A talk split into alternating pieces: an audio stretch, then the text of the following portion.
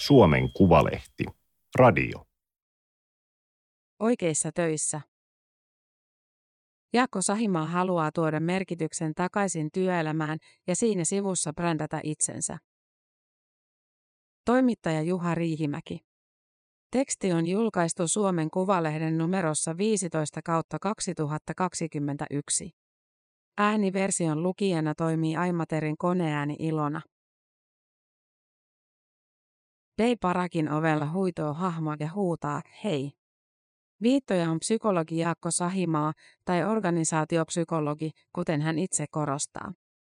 Nyt hän kuitenkin opettaa ekaluokkalaisia Lahden Kivimaan koulussa. Vanhan suojeltu koulurakennus on remontissa ja sen rinnalle on juuri valmistunut uusi. Väistötilat muistuttavat työmaaparakkeja. P-parakin alakerrassa on myös hammashoitola. Sälekaihtimien välistä tuikkii hammaslääkärin otsalamppu. Parakit ovat yllättävän toimivia, vaikka alkuun epäilinkin, Sahimaa sanoo läpsytellessään mustissa birkenstokkeissa kohti luokkaa. Mennään takaovesta niin ei herätetä niin paljon huomiota. Askartelutunti on loppusuoralla. Siivoamista ja halauksia, joiden jälkeen lapset katoavat syömään. Sahimaa pääsee kertomaan, mitä hän täällä tekee. Helmikuussa Sahimaa aloitti hashtag koeaikaprojektin. Siinä hän tutustuu 12 työhön eri toimialoilta kuukauden ajan ja selvittää, mikä niissä motivoi työntekijöitä. Koeajan etenemistä voi seurata Sahimaan ja Duunitorin somekanavista. Tulossa on tietokirja ja dokumentti. Puhujakeikkoja, väitöskirja, podcasteja. Sahimaa itse on yrittäjä, konsultti, tietokirjailija ja perustamansa Meaningful Work Finland ryn toiminnanjohtaja. Koeaika on eräänlainen larppaus, jossa työelämää tarkastellaan konepeilin alta ja tavallisen työntekijän näkökulmasta. Konsulttina, asiakaspalvelijana, kioskiyrittäjänä, Raksalla. Läpäisevä teema on merkityksellisyyden kokemus eri töissä. Mikä sen tekee ja mikä taas tappaa motivaation? Sahemaan yhdistyksen tekemän kyselyn mukaan ihmiset kokivat merkityksellisimmiksi koulutus- ja opetusalan sekä sosiaali- ja terveyspuolen työt. Samoilla aloilla uuvutaan paljon. Resurssit ovat usein aika niukkoja ja ongelmien korjaamiseen käytetään purkkapaikkoja. Esimerkiksi balanssin hakeminen siinä, kuinka paljon ottaa lasten taakkoja kannettavaksi, on väsyttävää. Ensimmäisen jakson Sahimaa hoiti kehitysvammaisia rinnekodissa. Kuukauteen mahtui uhkaavia tilanteita, kiinnipitoa, ambulanssin soittamista ja virkavaltaa. Pätevistä hoitajista on akuutti pula ja ovi käy tiuhaan. Työstään tykkäävät ihmiset miettivät, voivatko he jatkaa alalla, jos haluaisivat jonain päivänä omistaa kodin. Pääkaupunkiseudulla palkka ei tahdo riittää asuntolainaan eikä selkään taputuksilla makseta lyhennyksiä. Tällaisesta maailmasta Sahimaalla on ollut vain vähän omakohtaista kokemusta. Sahimaa syntyi ja varttui Lahdessa 10 kilometrin päässä Kivimaan parakeesta. Hän oli mallioppilas yli 9,5 keskiarvolla. Opettajavanhemmat olivat vaativia. Läksyt ja koealueet piti lukea kolmeen kertaan. Parhaimmillaan luin ne viidesti, Sahimaa sanoo. Teinikapina on nopeasti kerrottu. Isä preppasi poikaansa matematiikassa, kunnes tältä meni hermo. Sahimaa kirjoitti kuulakynällä lattian muovimattoon isoilla kirjaimilla iso perse. Pian hän kumitti tekstin pois ja palasi kirjojen ääreen. Lattia vaihdettiin ennen ylioppilaskirjoituksieni laminaattiin. Aika symbolista, Sahimaa sanoo ja nauraa niin kuin muista olisi aidosti päässyt yllättämään. Sahimaan perheen viisi lasta saivat kristillisen kasvatuksen. Kirkko ja seurakuntaskene olivat lapsuuden elementit, samoin urheilu. Kesät olivat eeppisiä, kun vanhemmillakin oli pitkä loma. Pihallamme oli flutiskenttä ja vanerirakenteinen sählykenttä. Alueen tenavat kokoontuivat meille. Isä on pitänyt sählykerhoa alakouluikäisille 30 vuotta. Yläkoulussa Sahimaa sai rehtorilta luvan aloittaa oman Sahimaan sählykerhon, SSK, joka kesti läpi lukion. Ikävän usein hikarit joutuvat koulussa ikätovereiden kiusaamiksi. Näin ei kuitenkaan käynyt Sahimaalle. Sporttiepänä sain paljon anteeksi ja olin liikuntatunneilla se hyvä tyyppi. Sähly- ja liikuntajuttujen organisointi nuoruudessa oli Sahimaalle tärkeää. Hän uskoo, että osa tuosta innosta on valunut nykyiseen työhön. Juhlavissa puheissa työ on eri asia kuin monien arkinen kokemus siitä. Todellisuudessa monia vituttaa töihin lähtö, Sahimaa ajatteli suorittaessaan psykologian kandia 2015. Hän kehitti verkkoon työvitutustestin, jolla voi edelleen testata, onko kaikki hyvin vai onko jo leikkaamassa kiinni. Johonkin synkkään suoneen se iski, sillä 80 000 suomalaista on käynyt tekemässä testin. Valmistumisensa jälkeen Sahimaa teki töitä ensin työterveys- ja sitten organisaatiopsykologina. Parin vuoden aikana hän näki, mikä suomalaisia kurittaa. Työuupumus, joutava tekeminen, potkut tai henkilökohtaiset kriisit. Potilaat olivat pääasiassa tietotyötä tekeviä ihmisiä.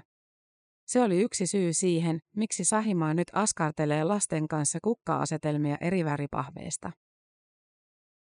En voi besservisseröidä kirjoituspöydän takaa ja sanoa olevani työelämän asiantuntija, ellei minulla ole ruohonjuuritason kokemusta työelämän eri puolista. Sahimaa pitää yhä vastaanottoa yhtenä päivänä viikossa. Painopiste on siirtynyt konsultointiin ja valmennukseen potilaiden hoidosta organisaatioiden hoitoon. Hän sanoo, ettei konsulttipuolella ole kovin paljon psykologeja, koska vastaanottotyö on perinteisesti tarjonnut riittävän tulotason eikä nälkää ole ollut muuhun. Osittain syy on aatteellinen. Psykologikenttä on kallellaan poispäin tällaisesta kapitalistisesta systeemistä. Itse olen aika ennakkoluuloton. Konsultointi on iso bisnes. Vuonna 2016 toimialan liikevaihto Suomessa oli liike-elämän ja johdon konsultit ryn, eli LJK, mukaan noin 3,2 miljardia. LJK arvioi, että Suomessa toimii noin 13 000 ammattimaista konsulttia. Jäsenkyselyn mukaan yli kolme neljästä työskentelee strategiakonsultoinnin parissa. 2000-luvulla konsultoinnin ostaminen on lisääntynyt selvästi erityisesti isommissa yrityksissä ja julkisella sektorilla. Yhtenä syynä tähän pidetään työelämän murrosta ja siitä johtuvaa pahoinvointia. Työeläkevakuutusyhtiö Ilmarisen mukaan mielenterveysongelmien perusteella myönnetyt työkyvyttömyyseläkkeet olivat 2019 suurin diagnoosiryhmä ensimmäistä kertaa. Tuki- ja liikuntaelinten pettämisen lisäksi yhä useammin pettää mieli. Bestselleristi ja suosittu motivaatiopuhuja Simon Sinek julkaisi vuonna 2009 kirjan Start with Why. Sinekistä on hämmentävää, miten usein työpaikoilla johto keskittyy puhumaan vain siitä, mitä ja miten tehdään, mutta harva tietää, miksi tehdään. Samaa aihetta käsitteli London School of Economicsin edesmennyt antropologian professori David Graeber kirjassaan Pulse Jobs, a Theory. Hevonpaskaduuneella Graeber tarkoitti töitä, joiden pointtia eivät ymmärtäneet edes niiden tekijät. Tällaisia olivat esimerkiksi keskiportaan johtajat, jotka valvoivat muiden töitä ja sitä, että lomakkeet täytetään oikein. Graeber havahtui mukatöiden yleisyyteen tavattuaan alituisesti ihmisiä, jotka häpesivät kertoa, mihin kuluttivat päivänsä. Tylsistyminen oli arjen keskeinen osa. Sahimaan mukaan yhteys työn ja toimeentulon välillä on muuttunut radikaalisti. Pellolla työnsä näki ja tunsi koko kropassa, tietotyössä ja toimistossa harvemmin. Nykyajan trendi itseohjautuvuus jättää monet vielä enemmän orvoiksi ilman työvälineitä. Huolestuttavaa on, jos työnhakija ei osaa sanoa, mitä on saanut aikaan edellisessä työpaikassaan tai edes edellisenä työpäivänä. Silloin jotain on pahasti pielessä. Jo ennen haastattelua Sahimaa sanoi haluavansa julkiseksi vaikuttajaksi. Olla juuri se, joka tulee ensimmäisenä mieleen työn merkityksellisyydestä. Koeaikaprojektista tehtävän dokumentin tuottaja Matti Reinikka kysyikin, onko kyse Sahimaan omasta ekoprojektista. Antaako ohjelma kuvan sinne tänne tepastelevasta kukkopojasta, joka tietää kaiken? Tärkein syy on halu vaikuttaa ja nostaa työntekijöiden tarinoita esiin, Sahimaa sanoo. Mutta turha sitä on kiistää, kyllä mukana on varmasti ekoprojektia. On kiva huomata pääsevänsä asemaan, jossa aletaan pitää uskottavana asiantuntijana. Se tuo kutsuja puhumaan ja konsultoimaan. Sahimaa kuuluu saman merkityksellisen elämän ja positiivisen psykologian puolesta puhujien jatkumoon kuin filosofit Esa Saarinen ja Frank Martela. Martela ohjaa Sahimaan väitöskirjaa sekä on kirjoittanut esipuheen Sahimaan yhdessä Tapio Aaltosen ja Pirjo Ahosen kanssa kirjoittamaan johda merkitystä kirjaan. Sahimaa on vasta 28-vuotias. Nuorempi kuin suurin osa ihmisistä, joille hän esitelmöi. Märkäkorva, niin kuin hän itse sanoo. Se voi olla myös vahvuus. Hän kuuluu sukupolveen, joka puhuu mieluummin työn merkityksellisyydestä ja tarkoituksesta kuin tuloksesta ja titteleistä. Sahimaan puheissa ja YouTube-videoissa ei jumpata tai oteta koppeja eikä mainita asiakasrajapintaa. Esimerkit ovat vain esimerkkejä, eivät tunnetiloihin tempaavia tarinoita. Ei ikää silti voi olla miettimättä sahimaakaan. Psykologina hän tietää, miten tärkeä ensivaikutelma on. Siksi hän pukeutuu usein tummiin vaatteisiin ja pitää esiintyessään silmälaseja. Pituus auttaa. Jos minulla vielä on parta, minut kategorisoidaan vanhemmaksi. Ei siitä ainakaan haittaa ole. Osa työn merkityksellisyyttä nakertavista asioista on tietysti rakenteellisia. Yksi konsultti ei voi kovin paljon vaikuttaa. Sahimaa huokaisee, naputtaa opettajan pöytää pitkään ja yrittää löytää rytmistä ajatuksen. Ei voikaan. Rakenteellisten ongelmien muokkaaminen vaatii isompia muskeleita.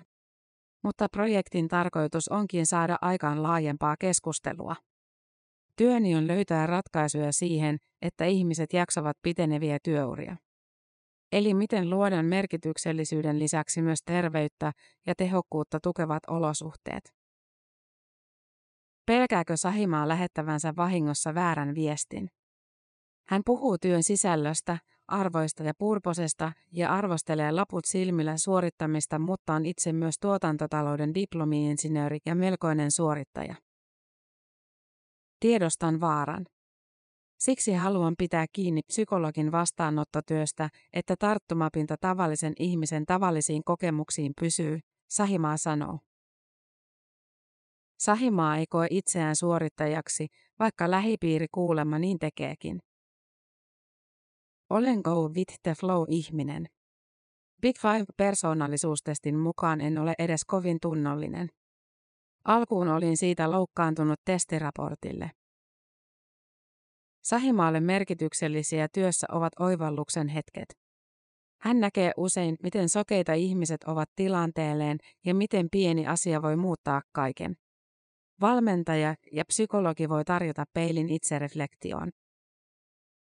Vaikka Sahima on monella alueella ihan raakille, yhden asian hän on oppinut kirkkaasti. Vaikka tekisin töitä kuinka pätevän johtajan tai ison organisaation kanssa, kaikki rämpivät lopulta samassa suossa. Jokaisella on omat ongelmat ja vahvuudet, niin myös minulla, Sahimaa sanoo. On helpompaa laittaa itsensä likoon ja oma naama esille, kun kerran kaikki on ihan yhtä kujalla. Tämä oli Suomen Kuvalehden juttu oikeissa töissä. Ääniversion lukijana toimii Aimaterin koneääni Ilona.